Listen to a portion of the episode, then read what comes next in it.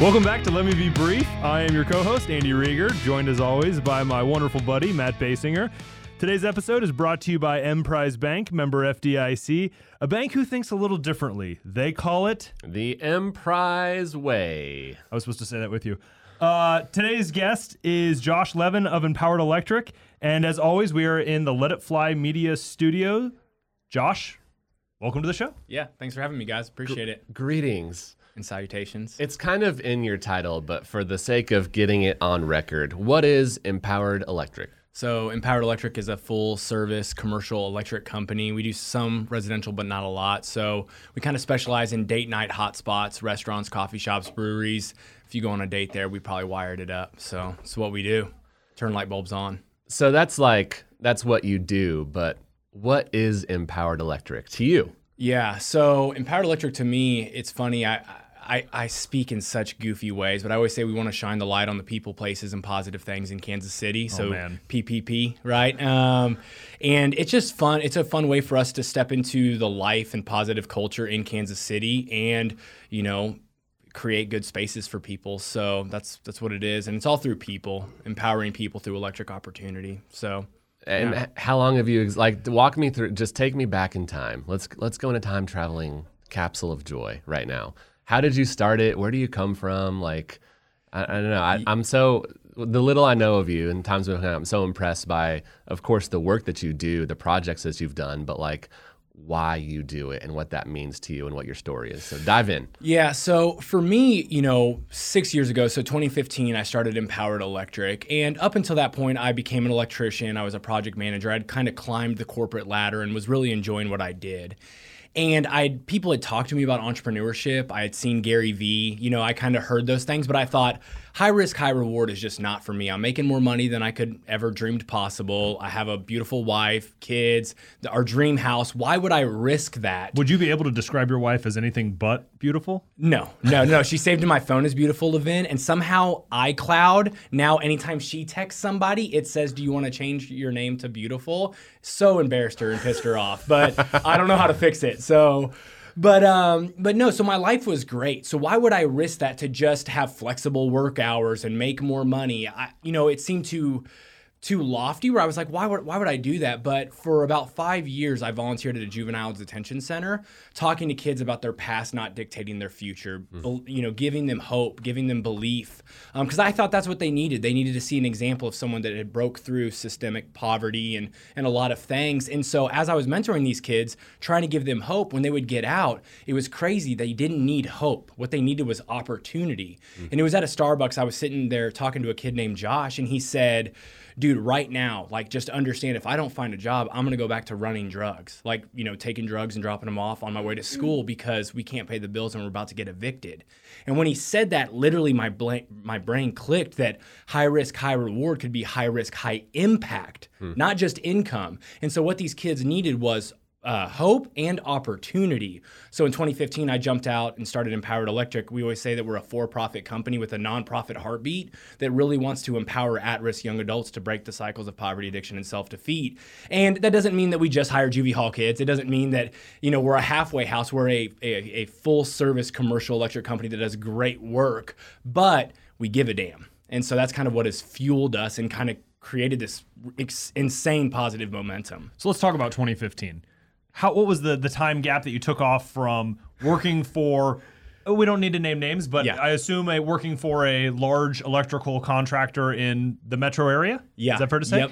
And then starting your business was did you take like 6 months off? Did you take 1 month off? Did you start the business planning while you were still at the other company when you started? Were you a one man shop at that moment? Sort of walk us through the initial phase and then we'll talk growth. Yeah. So what's what's hard for that is like I'm a prime example that you do not have to be very smart. You can be very driven and passionate, and No, you no, can no, see, no, no. Matt's Matt, Matt, Matt's already illustrated that for all these guests on the show. Hey. From that coffee shop meeting uh, with that kid named Josh to when I put in my whenever I quit was two weeks. Um, so I had never thought about running a company. I had never like I had refused the idea, and when it switched for me, two weeks later I quit my job. Now it was a funny caveat because whenever I went to my wife and I said, "Hey Bridget, I'm really thinking about starting this company. This is why." She, her only thing she said, "Well, you would need a truck, right?" And I said, "Yeah, I would need a truck." I was driving like a little Ford Focus, and she's like, "Well, I'm not going to allow us to have two car payments, so we have to pay off the minivan. Um, so if you do that and buy me a barbecue grill, you can start the company." She, wait, wait, she wanted you to buy her a barbecue grill. Yeah, I need to meet beautiful Bridget. I do not cook at all. She grills. She Yeah, does does, does she have a Traeger? Uh, we d- we have not got one of those yet. We got just a big Weber. We tried smoking meat. It was it was hard. hard. man. It, It was hard. hard. And she's so frugal, like she won't waste it. So even if it's terrible, we're eating it. Like we're not throwing it away. She's frugal. Can does she offer life lessons that maybe I could uh, sign my wife up for her classes? Stop. yeah, she's she's, Stop. I she's love you, honey. But no, so it was it was just a great opportunity where it was like, hey man, if we're gonna do this, we're gonna do this. And I jumped out and you know, I did have a safety net. I had seven weeks paid vacation that I was able to cash out. I had some money in my 401k. But one thing that was really fun when I jumped out is I just always question everything. Like I'm always like, why? Right? I'm I've never grown up past six years old, I guess. And everyone That's a great told way. me when I started, hey, just realize you're gonna not make money for the first couple years in business. And I look at my wife, who's a stay-at-home mom. I look at my four kids, my house. I'm like, I'm making money day one. And literally since week one of Empowered Electric, we have been, I don't know if it's in the black or the red, but we've had more money than we needed. So it was like anybody that says like, just don't believe the lies or don't believe things just because people say them, you know, and they sound right. So that was what we did. So, what was your first job with Empowered Electric?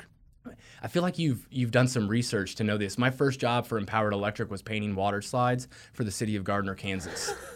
That's why I made money day one. I heard that water slides and electric are not like a great like. Did I'm just so I painted the outside of the water slide, not the inside. But seriously, there's it's oh, still s- pa- it's still painted yellow, red, and green. I painted them. So, yellow, red, and green aren't those electrical wire colors? They are. Yeah, they are. So, did you just wrap these slides in electrical wires? You're like, it's done. No, I wish. I wish it was funny, but it was just once again, you know, it's like whenever people build up that pers- uh, perfect customer avatar, it's like the perfect customer is the one that wants to pay you. That's it. And so they wanted to pay pay me to paint water slides. I'm gonna figure this out. So Andy, you guys open in 14 or 15, Uh, we opened in 14. and you opened in 15. We opened in 15. So we've all been doing this for Oh, wow. a comparable amount of time. Uh, what has been the biggest shift? Crazy to think about how long that is when Yeah. we like all reflect on our own businesses. Yeah. What's been the biggest shift for you over the course of the last, you know, six years from day one being, all right, I'm an electrician who's going to paint water slides to now running a company? I mean, to talk to me about your company. How many employees do you have? Um, Well, let's well hang on. So so part of that, I would say, let's still start at like the 2015. Yep. When you started, did you have a building? Did you run it out of your garage? Did you have any employees at the beginning? And then I think that what was the and what was the mass. truck that you finally bought? Yeah, so it was a Ford F one fifty. Um, not the four door. It's like the ones that you open the doors this way and then you know Uh-huh, the suicide yep, doors yep. or whatever. It was.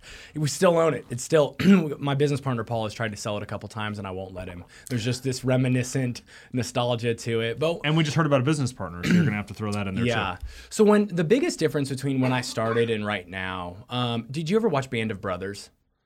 No. Okay. Gosh darn it. I'm sorry, but uh, a knock on your man card, right, or whatever. Like, but I don't remember the guy's name. But there's this moment where the the guy was a soldier and he becomes the commander, and then he goes from commander to general, and they're fighting this major battle, and he goes to run out there and like fight the battle with them, and they pull him back, and they're like, "Your job is to lead and to command. Your job is not to fight anymore." So when I started, it was I'm doing all the painting, I'm doing all the collections, I'm doing all, I'm doing everything. I'm the Yeah. CEE, you know, chief executive of everything. Yeah. Now my main focus is marketing and branding and sales and recruiting. And sometimes I want to get in that phase where I want to turn light bulbs and screw in wire nuts and do all this stuff. And it's like, no, what our company needs is me to lead. It doesn't need me to necessarily do, if that makes sense. And that's very, very hard because I was, I found a lot of pride in being an electrician. I was really good at it. Um, I felt like there was like a little bit of respect from shoulder to shoulder, Sure. you know, work. And so sometimes it is hard to just be a leader. Um, so that was that would be the biggest difference. When do you feel like that transition was made? And then dive back into any like how did you get there? Again, because Yeah. you started with you. And then Yeah. there's some there's a partner story. And so- where did you start? I mean, was it out of your Yeah, garage to begin was. with? And then so, when it was out of that truck. Building? So it was out of that truck. Um, yeah, that truck was a disaster. It was so messy. Um, but I drove around, and what once again, it's like trust yourself. Like I, if I could say anything to any entrepreneur, it's like trust your instincts. Now that doesn't mean throw out knowledge and wisdom, any kind of thing, but but deep down, for some reason, I knew like, hey, I'm just going to continue to grow our bank account. And every time I hit three months, like I would factor out like our total expenses, what it would cost me to hire another employee. Whenever I had that in the bank, I just hired an employee before I mm-hmm. needed them. Hired a journeyman, hired an apprentice, hired a journeyman, hired an apprentice. And before you knew it, before year one, we were up to about seven guys, and I could just find the work for them. And Yeah. like no one had taught me that. I just kind of did that. And so we grew like that for about a year and a half, two years to about 10 guys. We were on pace to do a million dollars in our first full year of business. Okay. And I was just like, holy crap, this is hard. Right. And I had a great relationship with my previous boss, um, my direct supervisor, who had gone to another company. And one day it was the most humbling experience of my life because this guy had been my project manager for years. He had constantly taught me so much of what I knew. And we went out to uh, a barbecue place and he said, Hey, when I when we jumped out and you started Empowered Electric and I went to another company, I always in the back of my mind was wondering, are you the kind of leader I think you are? And he said, I know I'm an amazing boss. I know I can help scale companies. Tell me to put my two week notice in. Let's partner up and grow this thing. And I was like, I mean, it was just such a humbling experience for for my boss to say, let's stand shoulder to shoulder and build this thing. And so, yeah, 50 50 partners uh, about year two and a half and have grown it. At year six, we have 56 employees. We've done over $30 million in revenue. And uh, the thing that pumps me up about that $30 million in revenue is about 90% of our people make more money now than they've ever made in their lives. Dang. So it's not money hitting my bank account, it's money hitting our bank account, if that makes sense. Yeah. So- You, you guys have a beautiful space, right? Like what a, as an as an electrician, right? And we're gonna talk down upon it. No, no, like what made you decide to invest in your space, to invest in a home for folks, to invest in like this this facility, and and really to use that as a launch point for what you continue to build here in the the KC Metro. Yeah. So one of the things that I always said is I wanted to change the face of construction, and not to talk down. Sorry. That I was jokingly talking down No, for no, the no, record. no, no, no, no. I'm about to talk down. I'm about to talk down because if we're honest, when you think of construction, your your first image is Bob the Builder. Can we build it? Yes, we can, right? But then some that's that's cute when they're 3, 4 and 5, but when they're 10, 11 and 12, you never envision your kid growing up and being a roofer or a framer or a concrete guy. And why is that? It's because so much in our image is a high school dropout, alcoholic wife beater. I know that so well because that was my stepdad who hmm. brought me to a roofing crew when I was eight, nine years old to pick up trash around the thing or around the, the house. So that was my image. And and I think that's what a lot of America's image is. Sure. It shouldn't be. Right? It should be passionate, good fathers, good wives, good whatever, you know, like good people that are wanting to see their communities literally built from the ground up. And so, like, we kind of recruited that from a people standpoint because we want to believe and empower people. Well, when it came to projects, it was so fun. So I'm working out of my truck. Paul partners up with me, and Paul's a little bit older than me. He's Yeah. a little bit more old school. Not in a bad way, right? Trust, trusty reliability. And I'm talking to him about working from coffee shops, doing interviews at breweries, like all this kind of stuff. And he's like, what in the hell are you talking about? He's like, we need an office, we need somewhere to go. And I'm like, I'm like, I don't want to spend money on dumb crap. Like, I, Yeah. I don't want an office just to have an office. Well, we did the Rock Hill Grill at 2000 mm-hmm. grand, became really good friends with the owners of that restaurant.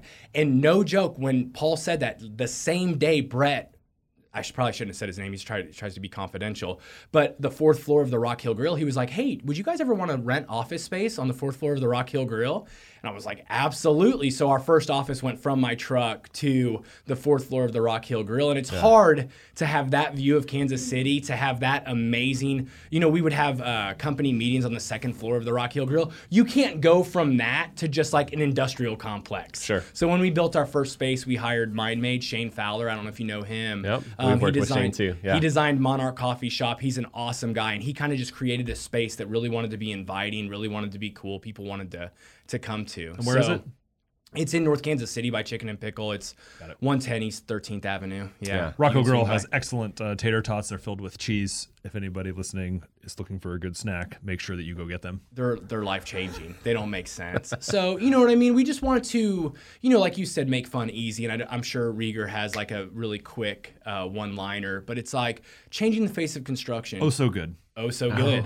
That's yeah, it's oh so smooth, oh so tasty. Hired. um, well, it's just uh, yeah, I'm a big fan. That's why I'm here. It's just I'm, I'm a fan of both of you guys and what you've built, and just be you know what you guys have built. It's like why can't that be in construction? And I think that's the other word to entrepreneurs is I listen to so many entrepreneurs be like, well, what I'm doing is just not that cool. What nobody wants to follow me on social media, and I'm like, we have 15,000 followers. We're a construction company. Like we're the most unsexy company you can be. You know, like use your unique perspective to show the world a different side of what you're doing. I don't know, man. Have you ever thought about doing like a sexy construction calendar? Because I did think about that. That's risky though. Would it be all you? no, no, no. We got we have some handsome sons of guns for sure. Uh, my, my last question really is how do you decide what jobs you guys want? Because, you know, for the outsider listening in, there's really two ways of work. And correct me if I'm wrong. You know, you either bid with a general contractor or you get hired for a, a specific project by the building owner or something of that sort where it doesn't ju- generally need a general contractor in it. How do you guys decide on your project base in terms of the things that bring home the money and the things that bring home the marketing ability?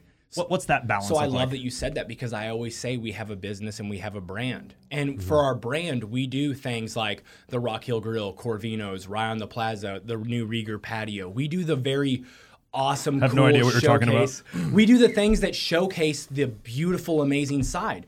But our business is we've got to make money to pay people's paychecks, right? So that they can put their kids in college and buy their 16 year old a car and all that kind of stuff. So we do warehouses and schools and medical centers and stuff that necessarily we might not share a lot about on social media because you don't care. You don't want to go back to high school. You were trying to get out of high school.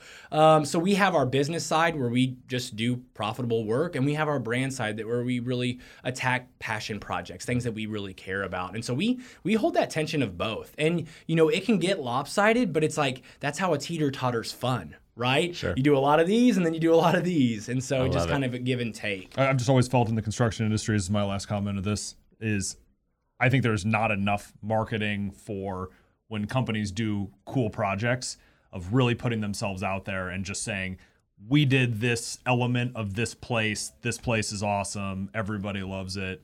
If you want the same type of work, we're the people to call. Yeah. And I just I, I just thought it was such a low hanging fruit in the construction industry for so long that so many contractors, whether subs or general, they just they just skip it. It's just every project is just a job.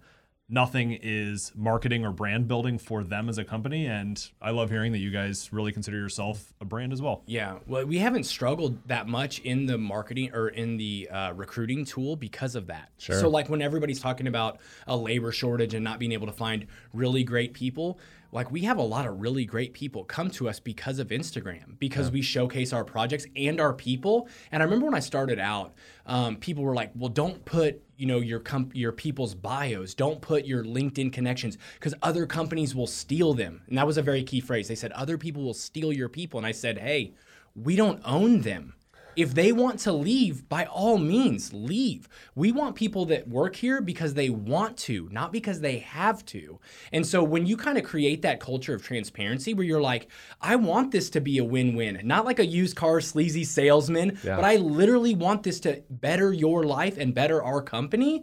It's amazing how many people we always say put their hands in the middle, not their hands out. Hmm. So I love it. We're, we're going to stop talking about business, although half of this has not been talking about business anyway. One, thank you for building me up because all Andy does is tear me down, and it makes me sad sometimes. Two, no, depends on- turn his mic off. Uh, two, uh, as a final question, I ask this every time: What's the coolest thing you've ever done? And I know that you have a gaggle of kids. You can't you, like ha- the birth of kids doesn't count. Getting married doesn't count. What's the coolest thing that you've done, non-work related? Okay, so well, there's two things. The one one of the coolest things. No, no, no, no, only one. Well, then I have to say being on this podcast. wow. No, no. The wow. reason no, you no, have no, a listen, sad life. No, listen. The reason I say that, no. So this morning I'm talking to Bridget, um, and I say, you know, hey, I'm gonna be on their podcast today, and she's like, what in the world is your life? She's like, You're just a construction company. And like, so many people are paying attention to it. She's like, This is so cool because, like, coming from a past that really focused on survival, that grew up on the welfare system, that didn't know what success could look like, to be able to kind of be a trailblazer and say, Hey, dude, the path out of poverty is very blue collar. You can get there. It's just so much fun. And to see like the cool kids of Kansas City even taking notice, it really says a lot. Yeah, but you know what I mean. And he's looking around for those cool kids. But yeah, so Josh, no, that's because so my wife said this was the coolest thing. I love it, Josh. Thank you for spending time with us. Thank you for referencing your wife more than any guest has. That means that you love her dearly, and I know that because I met her at Cabela's once. But uh, thanks, thanks for being on the show. Uh, wish you continued success with Empowered Electric. Awesome. Thanks, guys.